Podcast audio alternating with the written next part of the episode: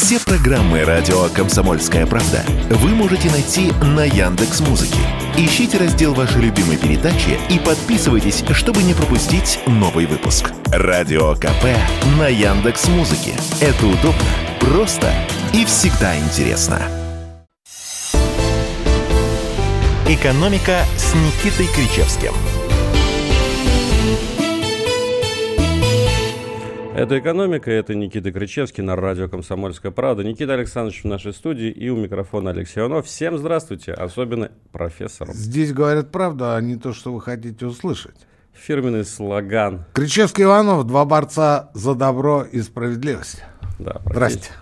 Ну что, Никита Александрович, давайте сразу к новостям. Сегодня, тем более, у нас праздник, потому что перед нашей передачей, как обычно, на разогреве, в кавычках, выступил Владимир Путин. Конечно, это мы у него на автопате, наоборот, а не он у нас на разогреве, будем честны. Но все-таки. Ответом на западные санкции должно стать расширение экономических свобод в России, заявил сегодня президент России Владимир Путин. Цитата. «В последние годы против нашей страны развязана настоящая санкционная агрессия. Но российская экономика, отечественный бизнес, предприниматели достойно отвечают на все эти вызовы. На все действия наших недоброжелателей и противников мы должны ответить одним – расширением экономических свобод, заявил Путин. И тут Литавр и Гонг на заседании коллегии Генпрокуратуры. Ну, наверное, не гонка, а колокола. Колокола. Благовест такой. Рас... Что-то типа, да. И все это на, на фоне новости о том, что а, завтра на съезде РСПП из Бюро правления убегает сразу 15 олигархов. А, а есть список поименный, кто именно? Ну, я читал только о Федуне, о Галарове, ну, а также о бывших э, э, главе почты России Максиме Акимове, Дмитрии Конове Сибура, э, еще несколько персонажей. Они не выдержали перспективы расширения экономических свобод в России? Нет, они просто покинули свои должности, ушли в отставку. И в связи с этим э, актуальность их пребывания в, в правлении РСПП исчезла. Я не будь, знаете ли, дурак, вы знаете, что человек дотошный, сегодня полез смотреть, сколько же их там всего. И что вы думаете? 15? Я не нашел этой информации. А, это тайна. Вы там структура, все, ни состав управления, ни бюро, ничего нет. Только есть один Александр Николаевич Шокин, гордый рейд-буревестник, на встречу своему 72-летию. Принимал он РСПП в состоянии более чем достойным, но как бы он не стал могильщиком этой структуры. А похоже, все к этому идет. А, я же думаю по поводу, вот если сразу перескочить с вашей первой темы о том, что будут экономические свободы, я не знаю, что это такое, я сразу скажу. То есть, есть ли экономическая свобода в России, да? Да, безусловно. Есть ли жизнь на Марсе? Нет, она есть, мне всякого сомнения есть. И а, со мной, конечно, многие не согласятся, но, господа, это ваше субъективное мнение. Я сам предприниматель, махонький, правда, но тем не менее. Я должен сказать, что у меня никаких проблем не возникало, не возникает ни с проверяющими органами, ни с налоговой инспекцией, а, ни с бандосами. Опять же. А в 90-е было? А в 90-е я не был коммерсантом. Вот. И в связи с этим а, мне самому хотелось бы узнать, какие будут экономические свободы. Это вообще, на мой взгляд, это прям сегодня будет э, сквозная линия нашей программы. Э, но по поводу бюро РСПП, а завтра Путин как раз там побывает и а, выступит э, в поддержку, как мы полагаем, добровольного взноса. Вот. И я должен сказать, что вот я читаю эту новость, и у меня возникает один единственный вопрос. Ну, вот по большому счету, к этим людям, которые а, шифруются, которые не хотят светиться рядом с Путиным, которые а, не согласны поделиться а, с добровольным взносом с бюджетом, потому что, ну, им кажется, что они заработали, и этого достаточно. Ну, заплатили какие-то налоги, все остальное вывели офшоры. Там же, кстати говоря, вот по металлургам, по рудодобытчикам, там ситуация такая, что у них а, внутри страны остается порядка 5% прибыли. Вот если скажем, нефтяники и газовики платят в районе 60-70%, это, собственно, ни для кого не секрет. А, где-то чуть пониже банкиры стоят, то вот эти товарищи, которые а, представляют э, НЛМК, Северсталь, Лисин, Мордашов, прочие господа, вот там доля, которая остается внутри страны, ну, до 10%. До 10%. Я точно не могу сказать, я не налоговый инспектор. А все остальное в офшор уходит. Причем по прошлому году, когда формально все было закрыто, точно так же уходили.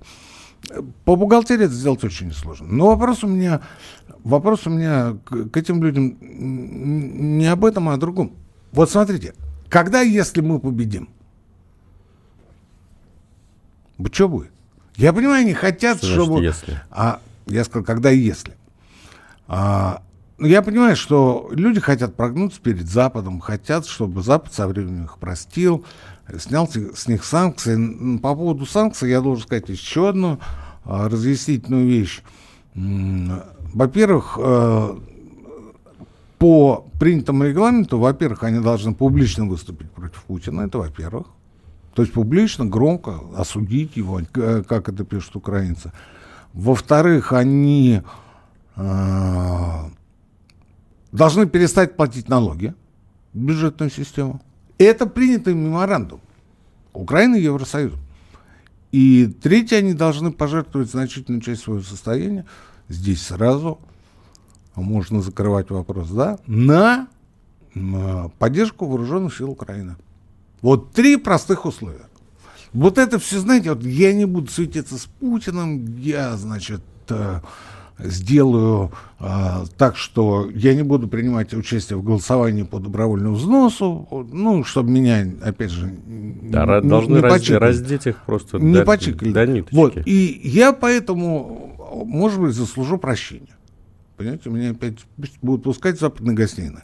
Но, повторяю еще раз, вот э, многие из моих слушателей знают о том бардаке, который творится в стане оппозиции, когда э, сначала знамя, знамя оппозиционной журналистики господина Венедиктова обвинили в том, что он получал деньги а, от мэрии Москвы, а потом Венедиктов буквально на следующий день выложил подписантов письма а, с просьбой освободить от санкций а, Фридмана и Авина. Фридман Авен, да, действительно, об этом сейчас много пишут. Кстати, подсвечивает эту тему.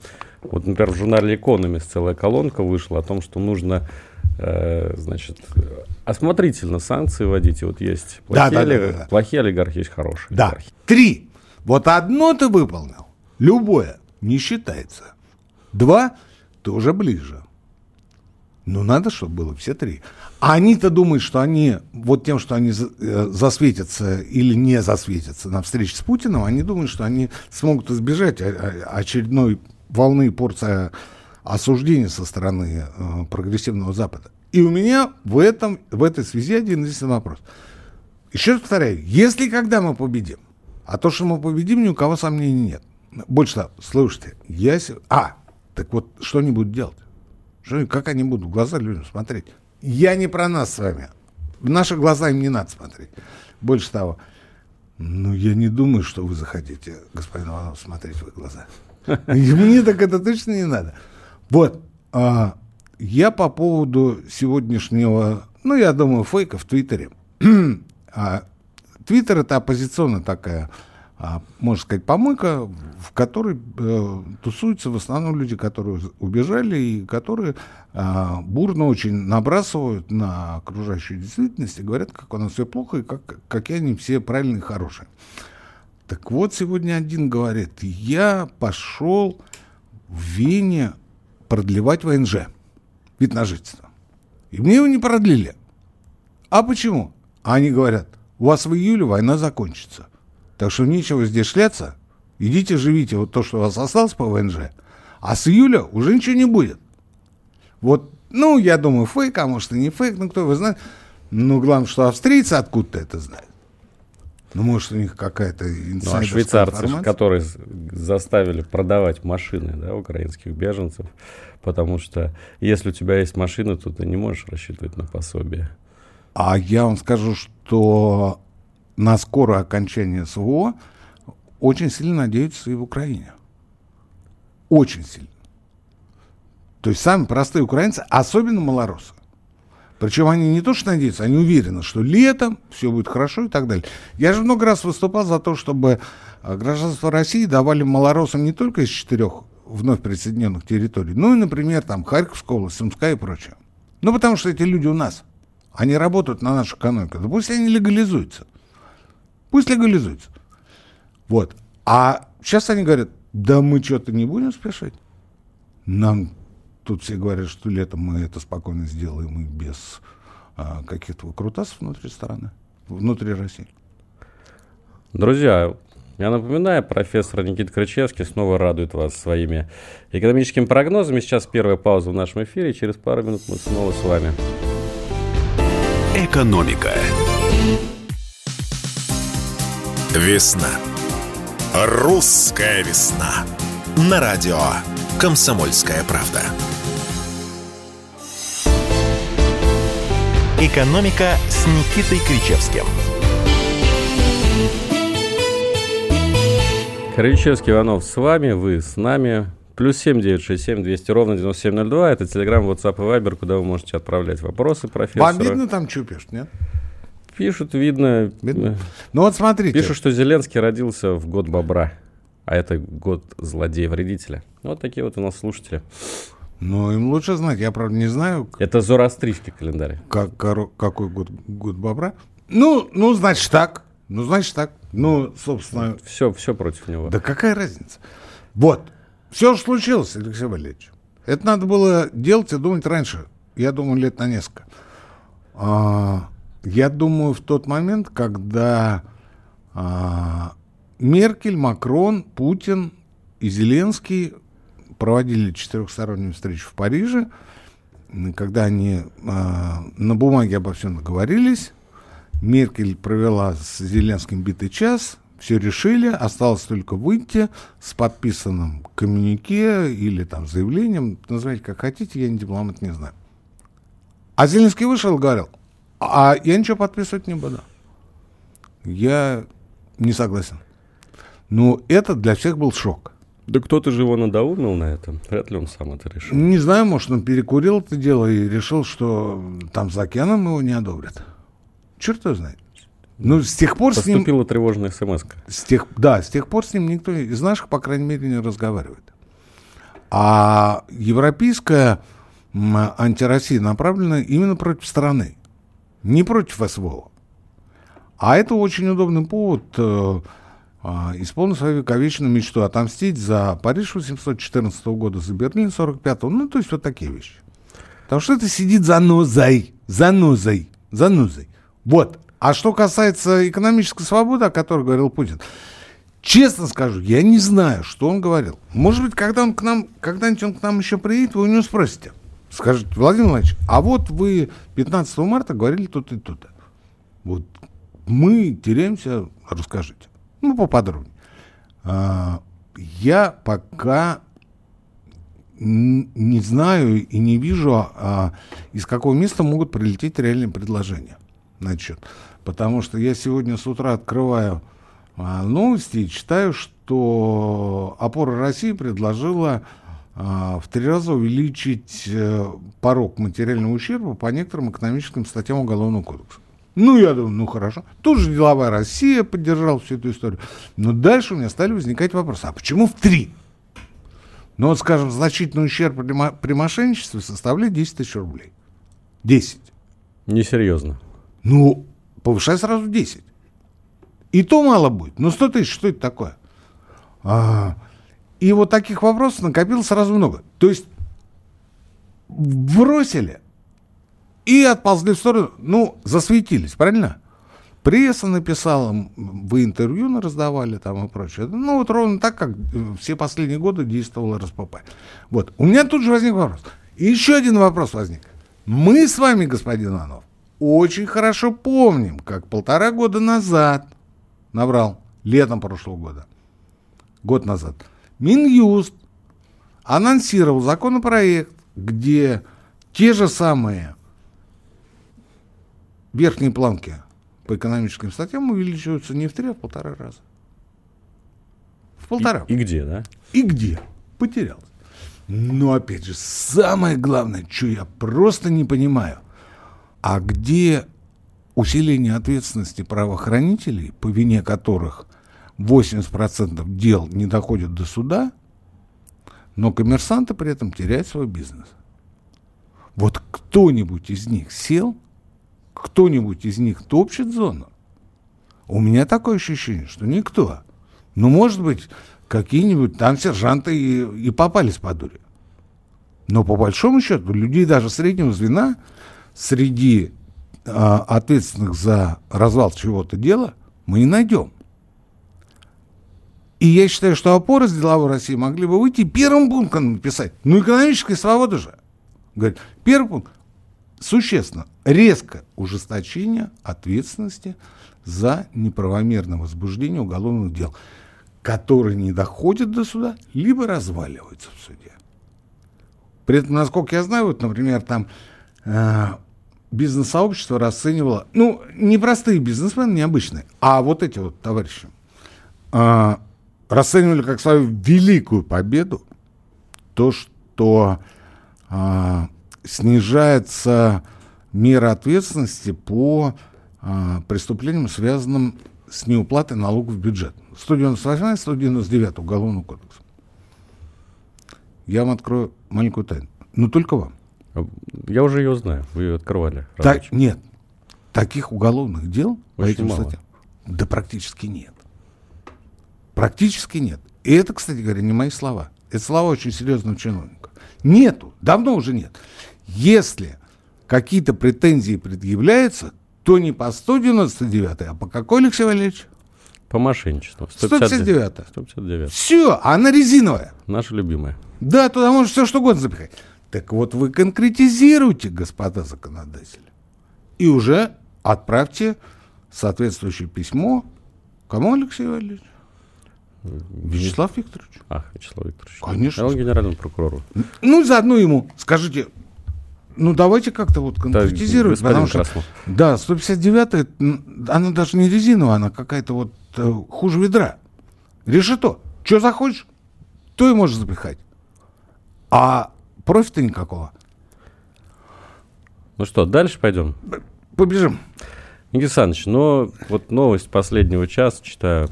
Но это вообще, на самом деле, главные новости всей недели. Акции банка Credit Suisse, это, это второй по величине швейцарский банк, рухнули в среду почти на 30%, впервые отпустившись ниже отметки в 2 швейцарских франка. Но понятно, что нашим слушателям в массе своей мало о чем это говорит. Вот эти 99 и 99%.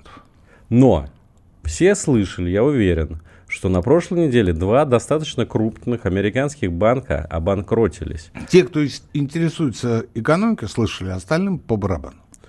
Ну, вообще-то за банками следят все. Может, ну и первый вопрос. За американскими, конечно. Нет, первый вопрос. Конечно. Может ли это коснуться как-то России? И вопрос номер два. Что делать с долларами? Не пройдет ли, как говорил когда Данил Багров, кирдык всей этой вашей Америки? Ну, раз уж у него банки начали лопаться. И похоже ли это на, третий вопрос от меня, на Великую депрессию, как об этом говорит Дональд Трамп сейчас? Ну, какая на начало же, Какая депрессии. же все это ерунда, и вы это прекрасно знаете. Вы знаете, что в воскресенье был действительно Бэмс, и все очень переживали, бегали, прыгали. А в понедельник с утра мы не успели проснуться, а туда же вкачали 75 миллиардов долларов, и все моментально рассосалось.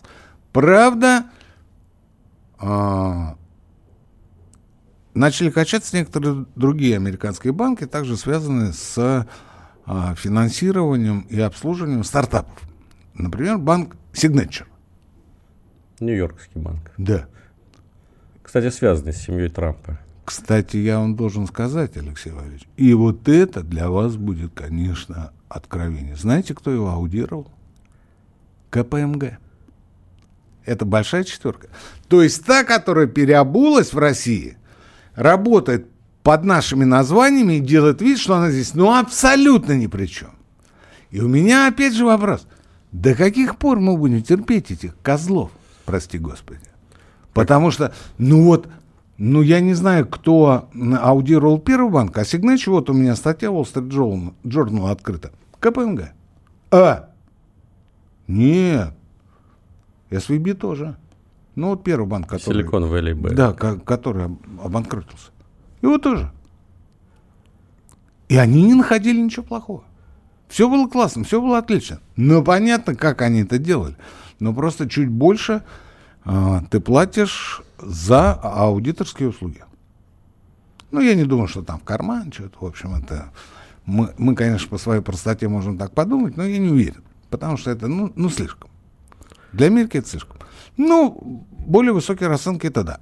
А и тут разговор даже не в том, что это американские шпионы, наймиты, и вся информация улетает туда. А, собственно, разговор о том, что эти люди ни черта не понимают в том, что они делают. Ну, иначе как можно было буквально накануне а, вот этого взрыва банковского, как можно было давать им а, нормальное аудиторское заключение? Да, что Дальше там говорить, если хорошо. даже а, в рейтинге Forbes 100 лучших банков Америки Silicon Valley Bank попал в первую десятку буквально за неделю до того, как он рухнул. Вопрос. На основании каких данных? На основании аудиторского заключения. Естественно, а больше не, на, не за счет чего. Ну, есть там, конечно, да, активы, чистые активы, количество выданных кредитов, это все понятно. Но а, на то и существует аудиторское заключение, чтобы все интересующиеся могли туда зайти, а это же публичная информация, и почитать, где хорошо, где не очень хорошо. То, что там плохо нет, это, как мы поняли, стиль работы этих э, аудиторов.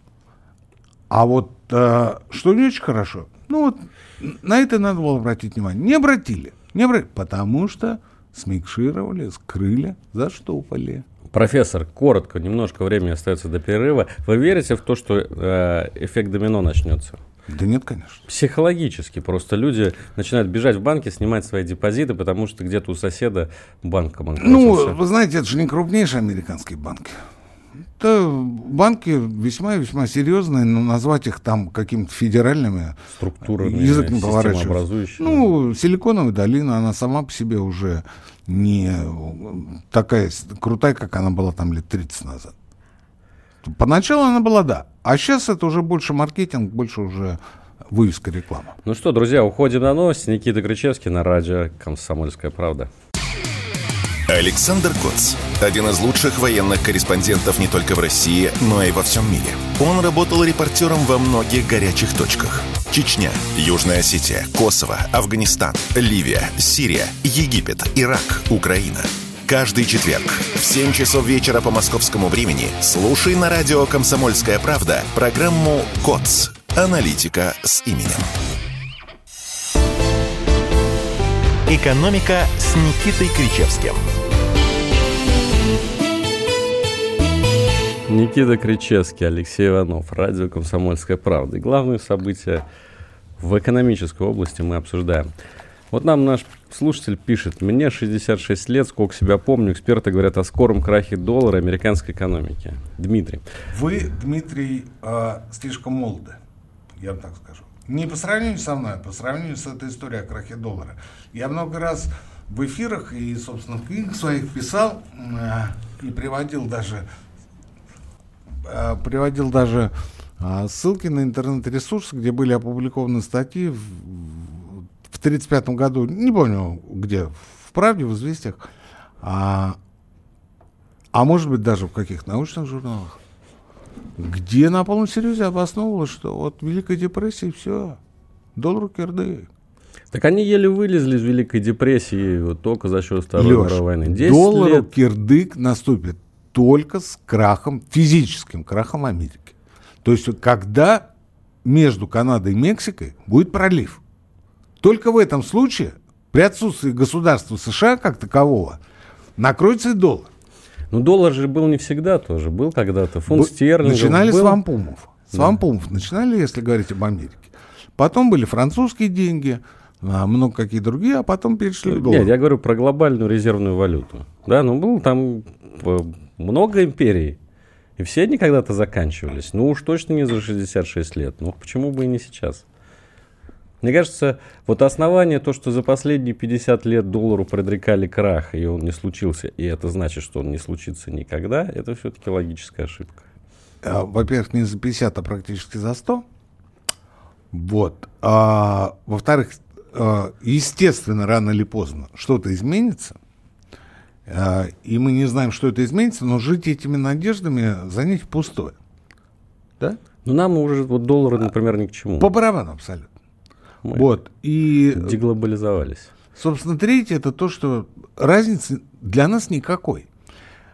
И если вы хотите понять, что доллару приходит, как говорил наш с вами любимый герой Данил Багров, кирдык, ну, он, правда, про Америку говорил. Это одно и то же. Вот. Вы подтвердили мои слова.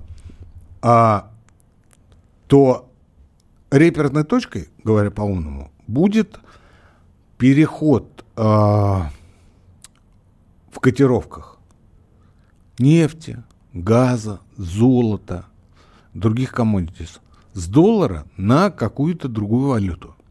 Ну, например, там, неважно. Юань, На например. Китай, на юань. На биткоин. На биткоин. И Да, без разницы. Но когда возникнет параллельная, параллельные котировки commodities, вот тогда вы можете звонить к нам на радио и говорить, ну, все началось. И я скажу, похоже, что да. И еще один, одним, наверное, признаком будет, когда в школах основной иностранный язык будет не английский, ну, а, например, китайский. Или, например, Ну, это- арабский. ну, слушайте, это неправильно.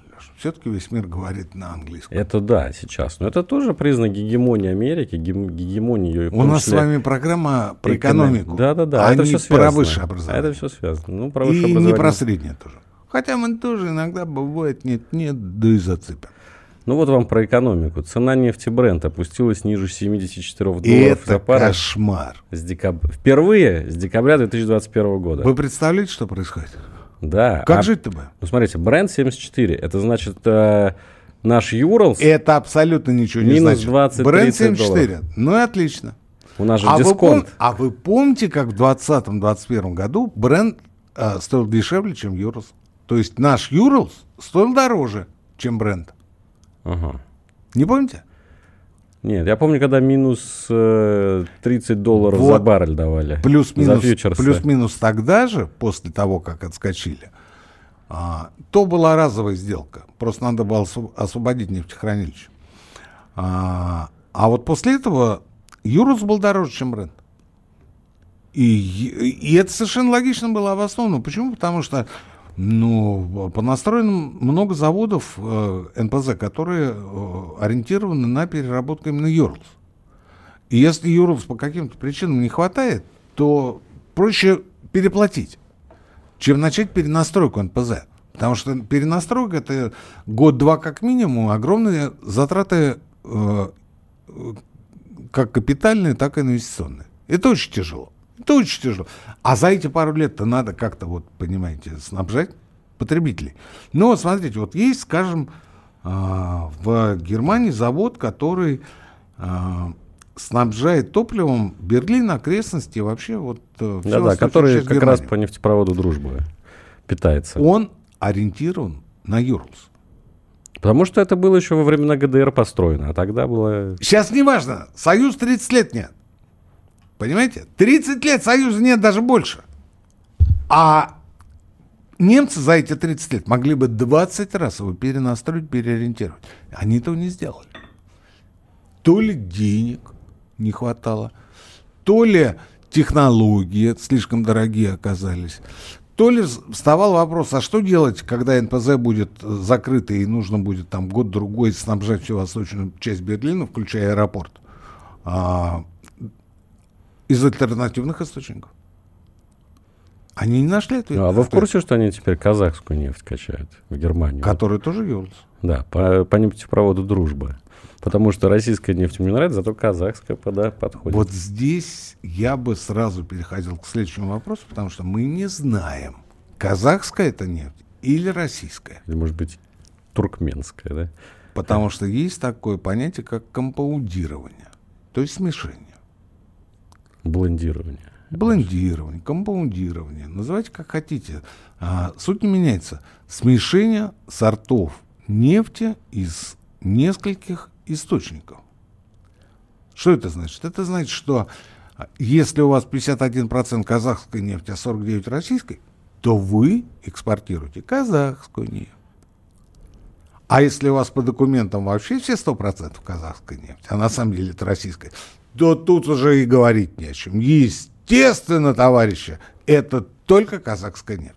А как разобраться с казахстанцами по поводу полученных денег, ну, вы понимаете, это вопрос технический. Потому что есть очень много закулисных а, тем, а, о которых мы не знаем, и нам, собственно, знать это не надо. Одно могу сказать, вот я абсолютно согласен с Путиным, который сказал, что прошлый год пошел экономике России исключительно на пользу. Да, вот исключительно на пользу, но новости я читаю какую-то чудовищную. А, российские миллиардеры, и, ну, в общем, российские резиденты вложили в недвижимость за рубежом полтора триллиона рублей в 2022 году. Ну, это вот Дубай, Турция. Ну, и что? А чё, чё, чё, что в этом хорошего, скажите мне? Ну, у нас был прекрасный год для экономики. Это только что сказали вы и э, сослались на нашего президента. Ну, полтора триллиона рублей утекли в Дубай. Утекли. Только в недвижимость. Что с ними делать? Ну, в смысле... С теми, кто купил? Да. То есть вы думаете, об этом никто не знает? Я думаю, что знает. Раз Об этом пресса вам пишет полтора да. триллиона, понимаете? Как а остановить уж... этот процесс? В следующем, в этом году утечет 3 триллиона рублей. И это очень хороший вопрос. Очень хороший вопрос. Позавчера, в понедельник, я был на а, закрытой встрече в правительстве. А, со стороны правительства а, нас приглашали премьер, вице-премьеры, ну, некоторые начальники департамента, министры, министры, включая Силуанова, включая министра строительства и прочее. И а, нам показывали, как, ну, собственно, я-то это более-менее знаю, но вот а, а, те, кто там оказался впервые в этом аналитическом координационном центре, они этого, конечно, не видели. А, как работает цифровизация в правительстве? Ну, это выше всяких ну, просто вот господин Михеев, как мне сказали вчера на одной э, истребиной радиостанции, э, как мог, распинался и светился от счастья, что его пригласили, и он видел это все, и ему это безумно понравилось, и вообще цифровизация в правительстве это просто вот вверх, вверх э, совершенства. Ну, согласен, согласен, согласен. Хотя просили, в общем, как-то вот э, поменьше публичности. Так вот, а, нам показывали, демонстрировали эту систему достаточно долгое время, причем на конкретных примерах это все было. Не обошлось, конечно, без э, таких вот скользких моментов, ну а где не бывает. Речь о другом. Вот господин Михеев мыслит линейно. Вот ему понравилось, и он считает, что вот это верх, и теперь у нас все точно будет хорошо. Но цифровизация – это некий вспомогательный ресурс для экономического развития. Ну, скажем так, инфраструктура своего рода. Ну, наравне с электричеством, связью, например, там, а, отоплением и прочее. Ну, без цифры никак. При этом, конечно, э, когда нам сказали о тысячах документов, которые остались не исполненными предыдущим правительством, ну, это был шок. И никто за это не ответил. Никто. Но я вот все на это смотрел и, и в общем, понял, что это все, конечно, здорово и классно. Но, с другой стороны, а правительство состоит, вы не поверите, из математиков по преимуществу и физиков. То есть они шикарно умеют проводить там всякие программные алгоритмы, ставить задачи, э, определять дерево там возможностей и э, прочие моменты. Нет одного. Чего нет, Алексей Валерьевич? Что, гуманитарные жилки? Что у нас на 50%? Психология. А, Психология. Все, все, я понял. Менталитет. Психология. Нет менталитета.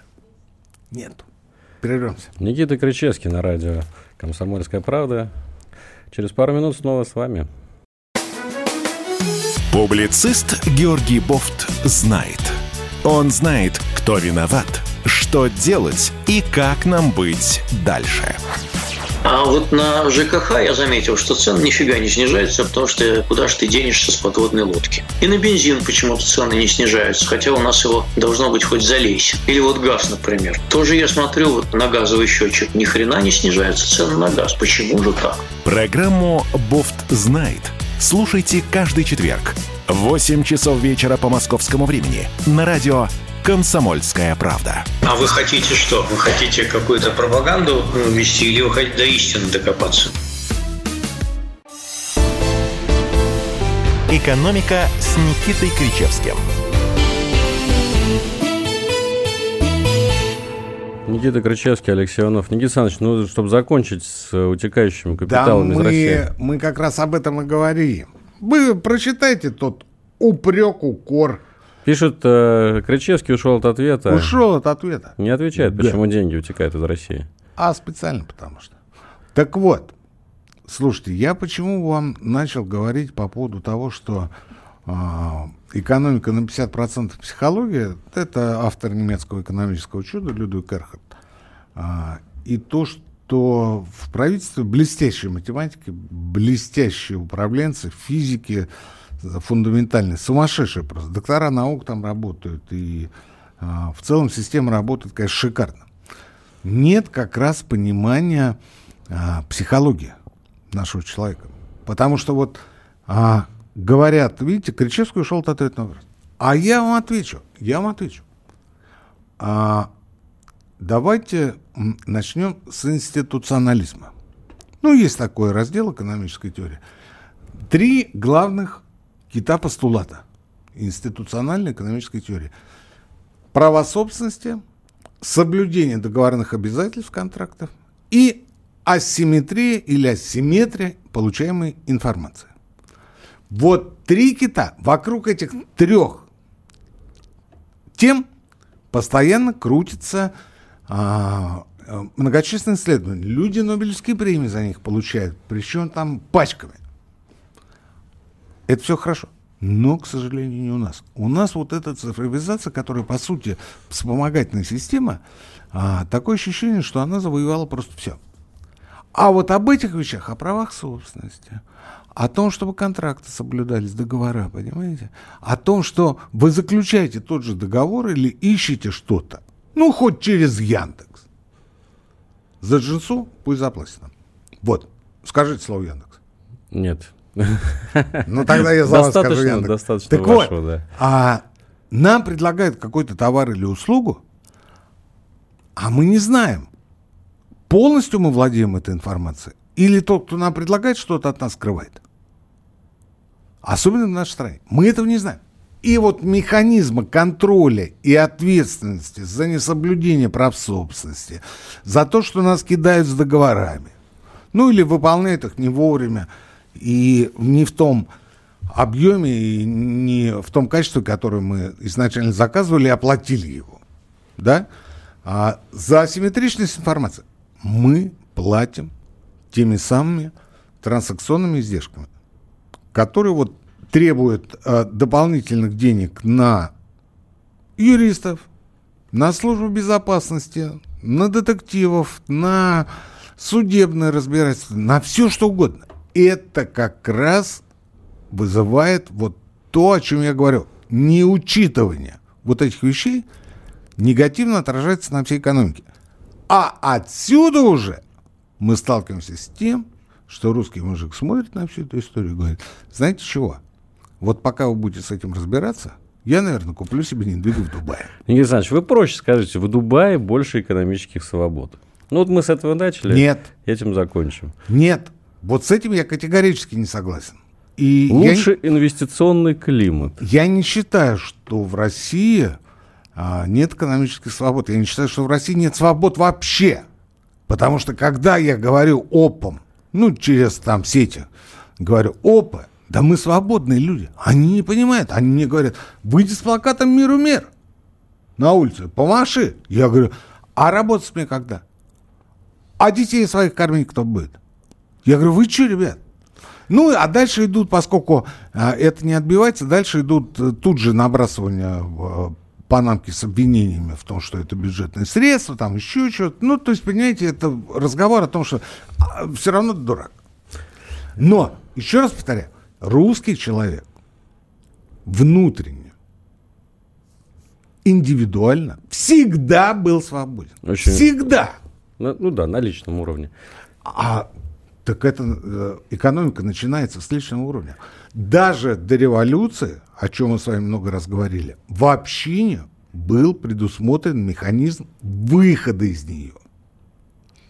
Все понимали, что вообще не жить легче, проще и прочее, да? Но механизм выхода был всегда.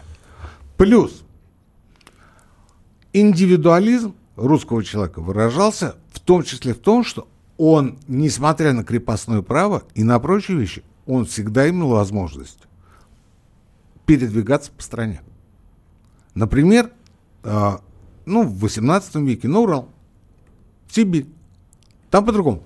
В начале 20 века, когда Столыпин объявил так называемую аграрную реформу, масса народу утекла в Алтайский округ. Масса. Но там уже не было крепостного права. А до этого великое переселение после раскола. Игорь Александрович, я бы, знаете, задвинул немножко философски так. Вот есть две глобальные ценности – свобода и справедливость. Вот мне кажется, Россия – это больше не про свободу, а про справедливость. И когда Владимир Путин говорит, что мы дадим вам больше экономических свобод, наверное, народ бы хотел услышать, что мы дадим вам больше экономической справедливости. Свобода в понимании экономиста-теоретика, институционалиста, а я очень уважаю это направление, заключается в том, что есть некие постулаты которые должны выполняться и соблюдаться без каких-либо условий. Вот я их перечислил. Права собственности, точнее их соблюдение, гарантированное исполнение договорных обязательств с жуткими мерами ответственности и, соответственно, а, устранение асимметрии информации, чтобы не надо было дополнительно нанимать э, всяких людей, платить за какие-то процедуры и прочее. Вот это все бизнес сам сделать не может. Потому что бизнес – это миллионы предпринимателей. Миллионы. И это может сделать только государство. И вот тут я закольцовываю тем, с чего начал. У правительства шикарная цифровая система. Заявляет ответственно. Причем я ее вижу несколько лет. Воочию, сам. А, так может быть вернуться, спуститься с небес, с цифровых небес на землю? Понять, что из себя представляет русский человек? И какие на самом деле свободы ему нужны?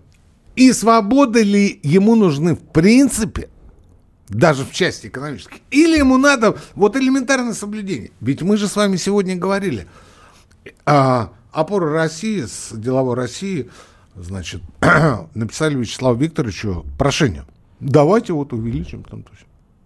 Это о чем? Это ни о чем. Это самый пиар. Мы, мол, а, занимаемся интересами бизнеса. А вы у бизнеса-то спросили? Нет. А зачем нам бизнес? Мы сами все знаем. Мы сами все знаем. И отсюда же идет ручеек в сторону той самой оппозиции, о которой мы с вами а, время от времени говорим. Опять же, мы с вами сегодня про завтрашнее заседание РСПП упоминали. А, и смысл а, разногласий нас с вами с оппозицией, потому что они не понимают, о ком они говорят. Они, они не знают. Они не знают. Потому что их главная идея – капитулировать, платить и каяться. Я же вам не зря перечислил, что нужно сделать для того, чтобы тебя признали своим и сняли с себя санкции. Да, да, мы запомнили. Говорю попроще. Капитулировать, платить и каяться. А русский человек что тебе говорит? Он говорит, чего? Сколько в современной российской сборной по футболу футболистов с, с именем Данила? Много. Очень. Пол состава. Ну, практически это люди, которые родились после выхода второго брата. Или первого? Нет, второго. Первый вышел в 95-м. Кирдык вашей Америки был во втором. Это был зашитый в русском менталитете реваншизм. Потому что люди смотрели униженные, убитые, оскорбленные до нельзя, раздавленные. Понимаете, в чем дело? И они видели что есть наконец-то народный герой, который и за справедливость, и за восстановление статус-кво в мировой системе. Он приехал и отымел Америку. Вот вы говорите, на народ, да, нужно интересами народа жить. Вот нам пишет Валерий. Почему никто не ставит вопрос об отмене частной собственности на землю и полезные ископаемые? Вот вам интересы народа. Начинается. Частной собственности на полезные ископаемые нет. Человек просто не понимает, о чем он говорит. Есть лицензии, которые выдает государство. Неважно на сколько, на 20, на 30 лет. Но недра, по закону о недрах, это наш с вами собственность. Алексей Валерий, а вот частная собственность на вашу квартиру тоже надо отменить? Ну, такой вот. Ну тогда уж все надо отменять. Все, все надо. И на Бибику, Валерия, то же самое. Ну Да. вот едешь ты, вдруг товарищ милиционер подходит и говорит, Валерий, иди дальше на метро. Вот, большая кольцевая линия прекрасно работает. Садись и поезжай. Она очень красивая. А машину мы у тебя забираем. Ну, просто так. Ну, кстати, с этого коммунисты когда-то и начинали. Да. Там же было все общее. Вплоть до членов семейств. Там Суть ответа на вопрос в том, что никакой частной собственности на недра в России нет и никогда не было. Ну, если не считать там отдельных эксцессов э, в дореволюционном периоде. Все это была государева земля. И она такой останется. За это можете не волноваться. Ну что, друзья, у нас подходит к концу время нашей передачи. Никита Кричевский. Последнее, профессор. что Да, на сегодня хотел сказать. Мораль. Я вас умоляю, не торопитесь. не торопитесь. Не Что? торопитесь жить. Вот сегодня 15 марта, сегодня тепло, хорошо. Не торопитесь, живите, дышите. Ждем вас на следующей неделе в то же время, в том же месте. «Экономика».